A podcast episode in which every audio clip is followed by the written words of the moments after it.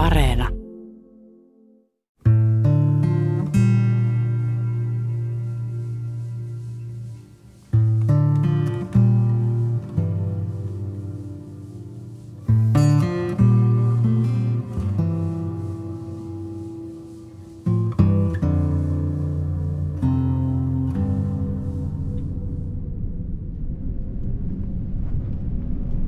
Tammikuisena päivänä vuonna 2011 tamperelainen 17-vuotias tyttö palaa Suomeen kolmen viikon ulkomaan matkalta, missä hän on ollut perheensä kanssa.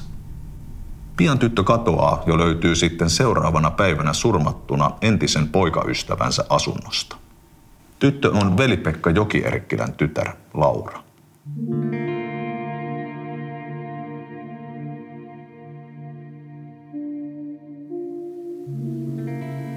Laura oli tosi sydämellinen lapsi. Se aina, kun mä tulin töistäkin, Laura oli aina pienestä tytöstä lähti aina kädet ojossa mua vastassa. Se oli hyvän tahtoinen. Jos, hei, Laura ei koskaan puhunut pahaa kenestäkään ihmisestä. Kun Laura muuten oli aina niin, niin semmoinen niin kuin sydämellinen ja semmoinen semmoinen, niin sitten murrosiassa näki semmoista toisenlaistakin piirrettä sitten. No sinne rippileirille meno, kun hän oli just siinä murrosien kuohunassa, niin se oli myös semmoinen, että he, meillä oli ihan hirveä riita ennen sinne menemistä. Ja, ja mä sanoin, että no et mene sitten koko leirille. Ja sitten, kun siinä oli onneksi äiti välissä ja, ja äiti sitten sai Lauran sinne leirille. Ja ehkä siihen aikaan ajattelin että sillä tavalla, että kun korottaa ääntään, niin sitten ne asiat menee perille. Ja se ehkä ei olekaan se paras tapa.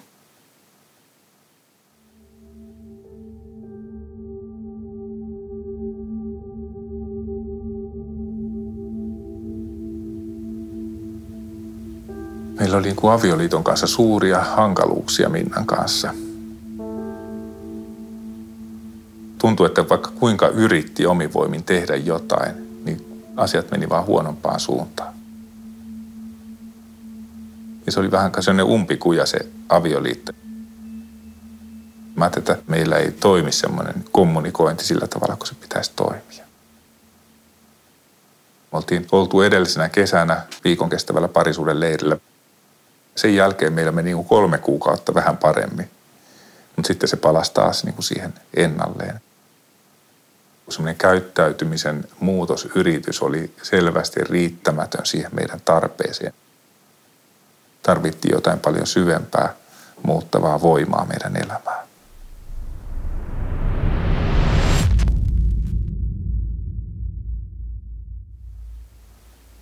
Kun mä sanoin, että murrosika oli vähän reipas, siinä vaiheessa sitten löysi tuolta kaupungilta, siellä oli jotain poikaporukoita. Laura rupesi seurustelemaan Joskus se kävi meilläkin se poika. Se oli meille jotenkin aina semmoinen epäkunnioittava. Mä kyllä ilmasin Lauralle, että, että se ei ole mikään mun suosikki, niin kuin tämmöinen poikaystävä ehdokas.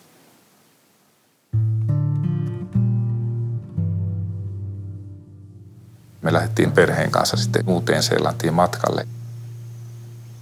Tapaa Lauran sisko, joka oli siellä opiskelemassa saatiin olla tosiaan perheen kanssa sitten yhdessä. Meidän vanhin poika ei ollut mukana, mutta, mutta kaikki nämä tyttäret oli mukana ja Minna, Minnan kanssa oltiin. Ja mulla ei ollut sellaista tietoa, että Minna on niin lähdössä pois siinä vaiheessa.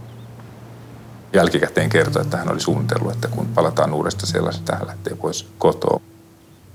Näin kyllä sen, että Minna voi huonosti siinä meidän suhteessa. Siellä Uudessa Seelannissa Laura rupesi laulaa sitten semmoista laulua kuin, että maan korvessa kulkevi lapsellisen tie, ihana enkeli kotiin vie. Tytöt sukeltaa uima-altaassa. Kun ne tulee pintaan, niin siellä jatkuu maan korvessa laulu. Eikö ne laulanut sitä veden alla, sitä laulua? Ja mä että aika outo laulu 17-vuotiaalle, kun se rupeaa tämmöistä laulua laulaa. Ja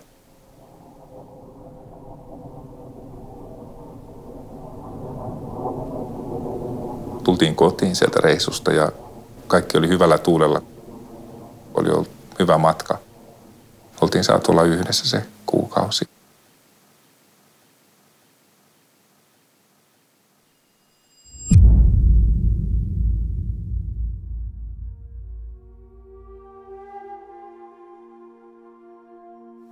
Pian Suomeen palaamisen jälkeen tapahtuu jotain odottamatonta. Lauraan ei saada yhteyttä lukuisista yrityksistä huolimatta.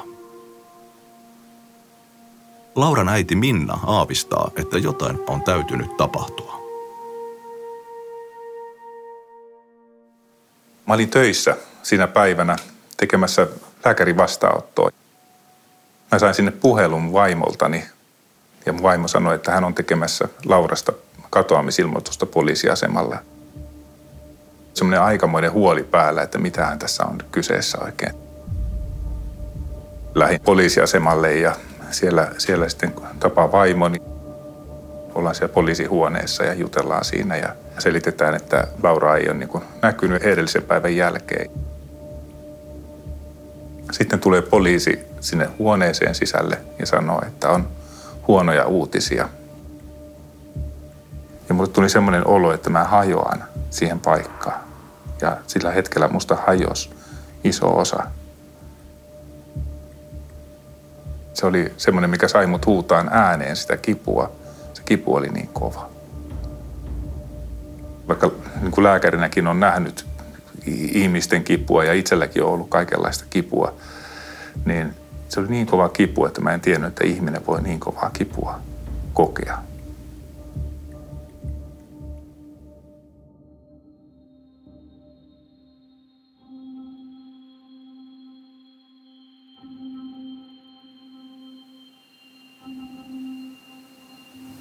Heti Uuden-Seelannin matkan jälkeen Laura menee hakemaan omia tavaroitaan ex-poikaystävänsä asunnolta.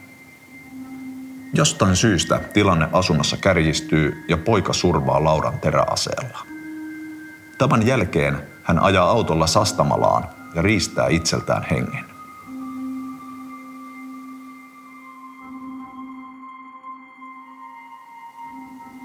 Käytiin sitten myöhemmässä vaiheessa vielä katsomassa sitä asuntoa yhdessä Minnan kanssa siellä ennen kuin se oli, oli niin kuin sitä siivottu ja jotenkin se tuntui tärkeältä, että näki sen, sen kuitenkin niin kuin siinä tilanteessa, että mitä on tapahtunut. Mä koin siellä semmoisen persoonallisen pahan läsnäolon. Sitä on vaikea selittää. Mulla ei ollut silloin minkäänlaista ajatusta tämmöisestä persoonallisesta pahasta.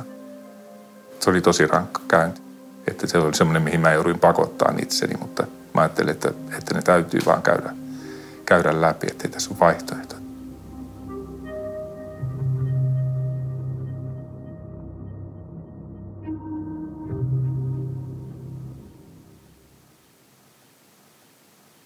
Saatiin tietää poliisin luona jo aika aikaisessa vaiheessa sitten, että mitä oli tapahtunut. Laura oli pistänyt poikki poikaystävän kanssa aikaisemmin ja tämä oli ilmeisesti yksi sitten sen surman syy. Mulla on ollut semmoinen käsitys, että jos joku tekee mulle tai mun perheelle jotain pahaa, niin mä kostan kaksi verroa. Että täältä pesee kyllä kun Laura kuoli, niin siinä tuli niin kuin valtava sellainen voimattomuuden tunne niin kuin siinä kuoleman edessä. Mutta samalla tuli se voimakas viha tätä tekijää sekä hänen isänsä kohtaan. Poikaystävä oli muslimi, niin mä jotenkin yhdistin sen, sen teon islamin uskoon. Ja ja toi jotenkin sillä, sillä tavalla sen takia mä ajattelin, että, että, että kun isä, isä on kasvattanut tähän uskoon, niin se, sen takia se tuli kohdistu siihen isäänkin se, se voimakas viha.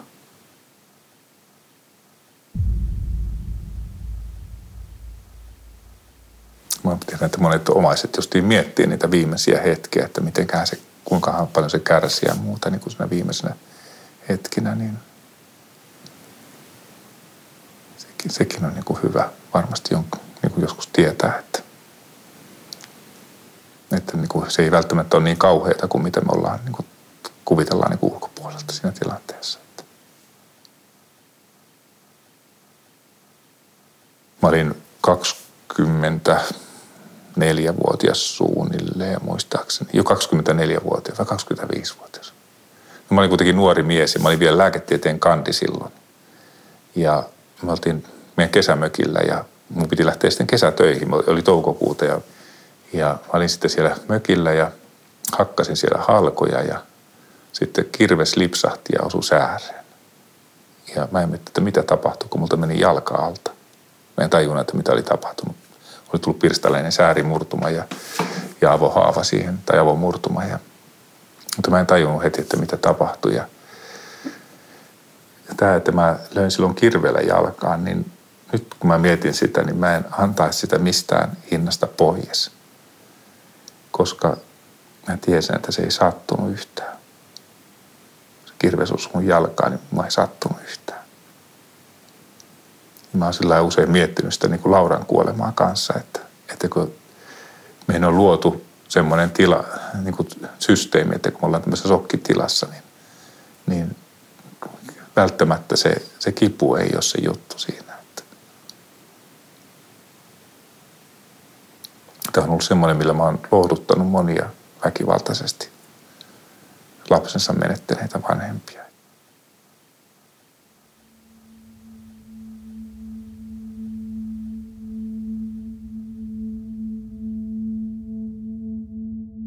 Lauran isä, Veli-Pekka, huutaa edelleen ulos omaa tuskaansa. Vähitellen hänelle alkaa tulla välähdyksiä maailmasta, joka tuo lohtua.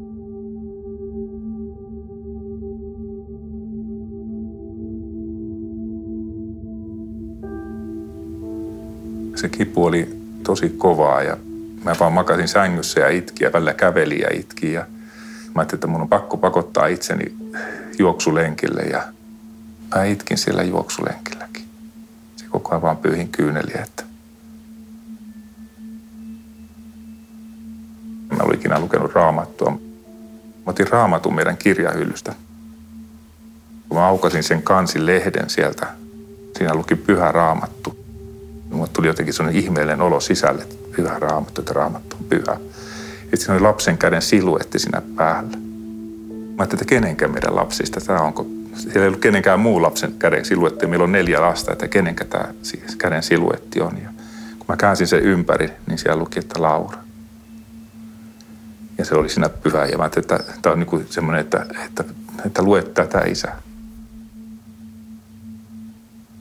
Aina kun mä otin sen raamatun käteen ja aukasin sen, niin se kivun taso laski. Kun laitoin raamatun kiinni, se kivun taso lisääntyi. Ja silloin mä tajusin, että tämä ei ole tavallinen kirja, että se on jotain, jotain ihmeellistä. Että, Mä en silloin tajunnut kristinuskosta oikein paljon mitään, että tietysti on rippikoulun käynyt ja sillä tavalla, mutta ne ei, ei ole millään tavalla kuulu, kuulunut elämään, mutta mä tiesin, että mä tarvitsen tähän Jumalan apua, että, että vain Jumala voi niin kuin auttaa tämmöisessä tilanteessa, että kukaan ihminen ei pysty sanoa mitään kuolemaan, että vain Jumala pystyy auttamaan ja, ja, ja täytyy saada yhteys Jumalan kanssa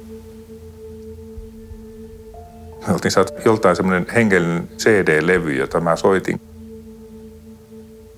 Se oli lohduttavaa musiikkia. Tosiaan luin raamattua ja rukoilin ja yritin sitten pitää itseni liikkeellä kanssa. On jäänyt mieleen semmoinen tilanne tuolta uima-altaasta. Mulla oli ne uintilasit päässä ja roolasin sitä allasta.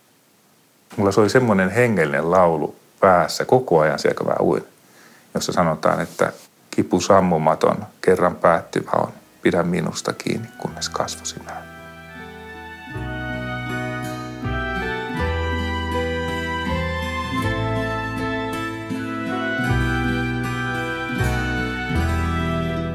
Kipu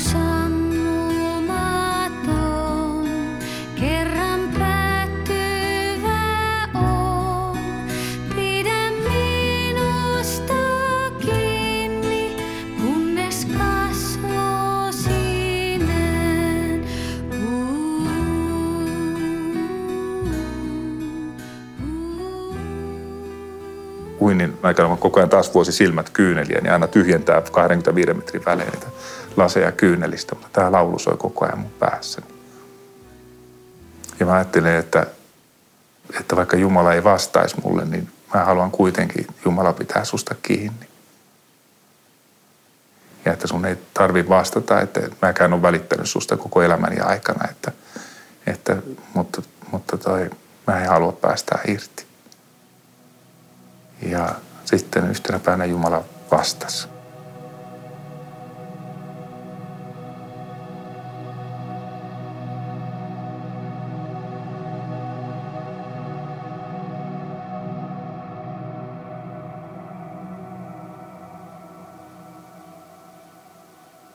Ja siinä oli ehkä noin kuukausi Lauran kuolemasta.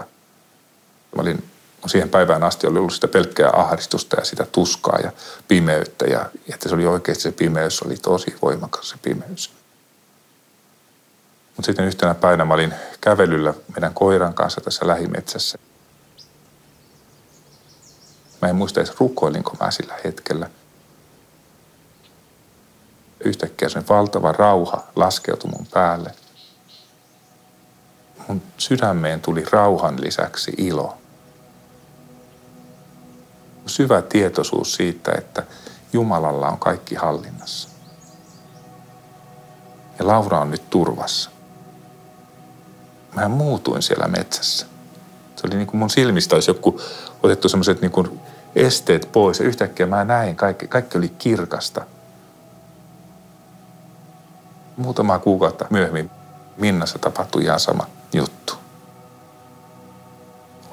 tämmöisessä hengellisessä kokouksessa ja sen jälkeen mä vierestä seurasin, kuinka hänet tuli rauha ja hänelle tuli ilo. Se on muuttanut meidän elämä ihan täysin. Ja kun ajatellaan aikaisemmin niitä parisuhteen ongelmia, minkä kanssa oli vaikeita, niin meillä ei ole koskaan ollut niin hyvä avioliitto kuin tänä päivänä. Meidän poika, vanhin poika, niin, niin kuin mä puhuin hänelle näitä, että, että Jumalasta ja siitä, kuinka Laura on turvassa ja muuta, niin hän sanoi mulle, että hän ei usko sanaakaan tuosta, mitä hän sanot. Että se, että se oli, se oli semmoinen, semmoinen niin vaikea kohta sillä hetkellä, kun mä ajattelin, että kun tämä on niin selvää tämä kaikki. Veli-Pekan elämässä kamppailee yhä kaksi puolta – Toinen kehottaa katkeroitumaan, toinen puolestaan antamaan anteeksi tekijälle. Kumpi puoli vie voiton? Alkuvaiheessa oli täynnä vihaa. On olemassa sellainen niin kuin pimeys, joka sanoo, että älä anna anteeksi ja katkeroidu. Sitten toisella puolella oli Jeesus. Ja hän pyytää, että anna anteeksi. Ja silloin mä sanoin, että Jeesus, että mä haluan totella sinua tässä asiassa, että mä haluan antaa anteeksi, mutta mä en pysty. Auta mua tässä asiassa. Ja tämän rukouksen jälkeen meni joitakin viikkoja. Mulle tuli mieleen se, se murhaaja. Ja mä huomasin, että mä en enää tuntenut vihaa sydämessä häntä kohtaan, enkä hänen isänsä kohtaan. Silloin mä tajusin ensimmäistä kertaa, että Jumala on tehnyt jotain tosi outoa mun sydämessä, mitä, jotain tosi syvää, mitä mä en olisi itse voinut saada aikaiseksi.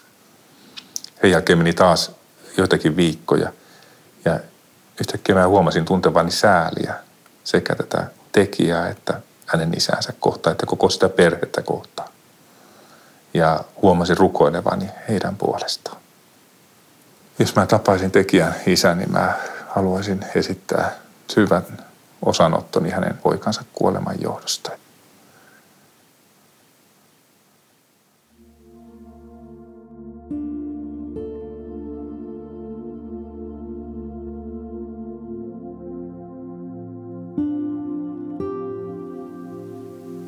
Se on kova hinta ollut kyllä.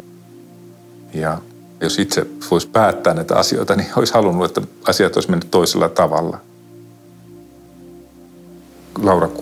niin silloin mä en tiennyt ketään ihmistä, jolla olisi ollut lapsi. Ja sitten kun oli ihan palasina ja oli se hirveän huono olo, niin tuli sellainen ajatus, että voiko tästä ylipäätään selvitä. ja se, mitä niin kuin nyt haluaa sanoa, että sitä voi selviytyä ja sen jälkeen voi olla todella yltäkylläinen hyvä elämä edessä, että vaikka, vaikka tapahtuu tämmöinen tragedia.